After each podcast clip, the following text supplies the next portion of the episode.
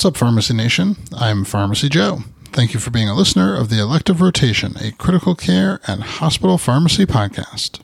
This is episode 869. In this episode, I'll discuss haloperidol for ICU delirium. I have all the evidence supporting today's show linked up in the show notes at PharmacyJoe.com/episode 869. Despite efforts to reduce the incidence of ICU delirium with light sedation techniques, many patients still end up with delirium during their stay in the ICU. Some of these patients develop agitated delirium that requires treatment, so the patient does not harm themselves or staff caring for them. Despite no medication clearly demonstrating a reduction in ICU delirium, many studies have been done, especially with antipsychotics like haloperidol, in an effort to find a protocol that will reduce the duration, incidence, or mortality from ICU delirium. In December 22, the AID-ICU trial was published in New England Journal of Medicine. This was a multi-center, blinded, placebo-controlled trial in which adult ICU patients with delirium who had been admitted for an acute condition received IV haloperidol, 2.5 milligrams, 3 times daily, plus 2.5 milligrams as needed, up to a total max daily dose of 20 milligrams, or placebo. The primary outcome was the number of days alive and out of the hospital at 90 days after randomization. 1,000 patients were randomized.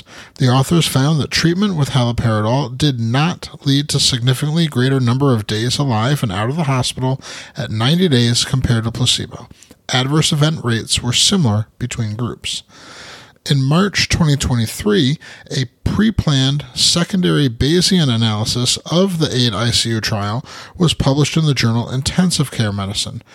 This group of authors used adjusted Bayesian linear and logistic regression models to judge the probabilities for any benefit or harm, clinically important benefit or harm, and no clinically important differences with haloperidol treatment. This analysis found that although the 95% confidence interval for the primary outcome of days alive and out of hospital to day 90 was negative 1.1 to 6.9, there was a 92% probability for any benefit and an 82% probability for clinically important benefit with haloperidol. When the same analysis was applied to mortality as an outcome, there was a 99% probability for any benefit and 94% probability for clinically important benefit with haloperidol.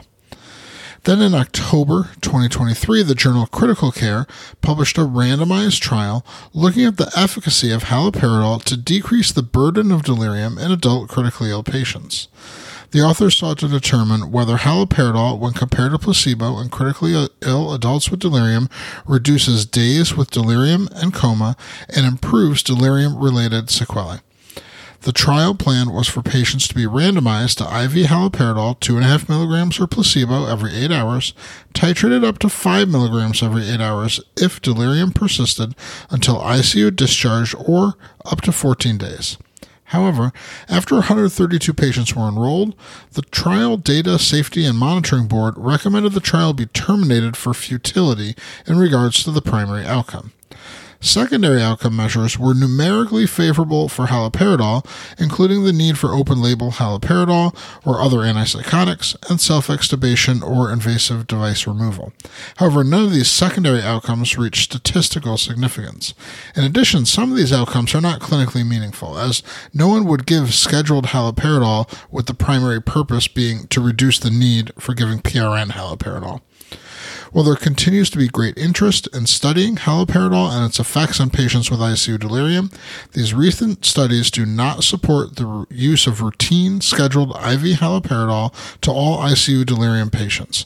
Antipsychotics will continue to play an important role in the management of agitated delirium to keep patients from self-extubation or invasive device removal. However, it seems routine use will need to wait until a successful protocol is published.